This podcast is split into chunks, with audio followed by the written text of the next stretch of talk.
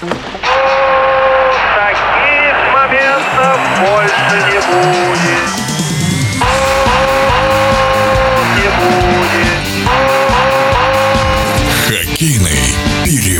В континентальной хоккейной лиге команды подравнялись финансово, не стало большого разрыва между традиционными фаворитами и всеми остальными клубами. И как следствие, чемпионат стал интереснее в спортивном плане. Это главный итог хоккейного 2023 года. Так считает один из лучших российских хоккейных руководителей, чье имя неразрывно связано с магнитогорским металлургом Геннадий Величкин. Если вернуться там на 5, 7, 8 лет назад, то мы понимали, Запад-Восток начинают играть.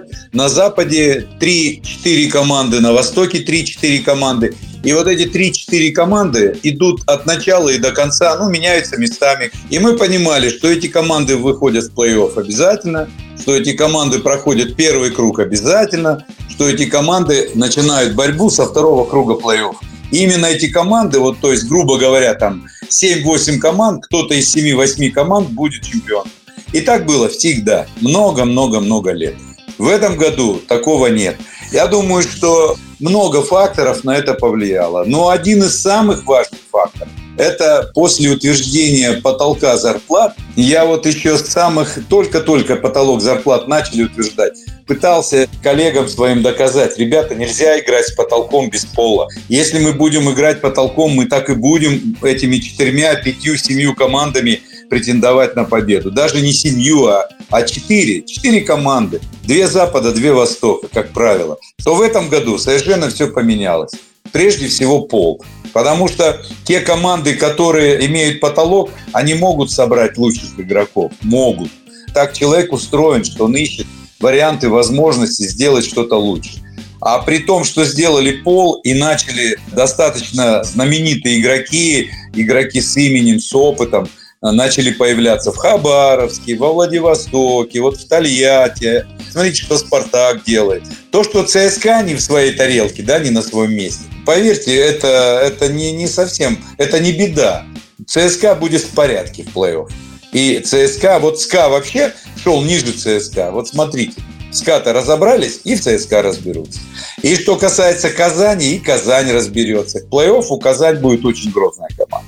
Поэтому чемпионат в этом году совершенно уникальный, он будет впервые. Мы сегодня не можем назвать даже финалистов конференции. Появились молодые игроки и в Уфе, и в Казани, и в, в Нижнем Новгороде. Смотри, какая плеяда молодежи. Ну и магнитка, я тебе скажу. Рожков, Канцеров, да, Юров – все на Юрова все делали ставку, а сегодня, оказывается, кроме Юрова и Рожков и Канцеров не хуже. И защитники молодые подтянулись. Смотри, вратарь в магнитке. Мальчишка прошлый год, он играл в Лисах. Или могу ошибиться, позапрошлый год точно. То есть человек, вратарь из Лис никогда к нам не приходил. Никогда. Это, это впервые такое, но я думаю, что это не совсем может быть объективно появился он. Был бы хороший первый номер в «Магнитке», то я думаю, что ему бы и не дали бы столько времени. И мы не увидели бы, что парень-то очень талантливый.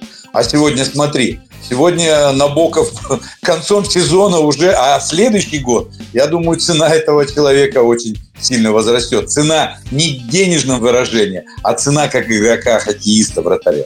Поэтому молодежь появилась, да, и появилась достаточно много. И я более того скажу, и мне нравится, что легионеров сократили. Абсолютно нравится. Если мы говорим, что мы хотим у лучших учиться, чтобы лучшие передавали нам опыт, ребят, три легионера на сколько у нас там сейчас? 23 умножь на 3. Получается, людей-то, ну, чуть меньше сотни иностранцев. Так пусть это будут лучшие иностранцы. Пусть это будут лучшие канадцы, американцы, в конце концов, там, европейцы, если кто поедет. И это нормально. Зато эти места, это получается более э, 50 мест освободилось под молодых игроков. Это круто. Мнение Геннадия Величкина, одного из лучших российских хоккейных менеджеров. Хоккейный период.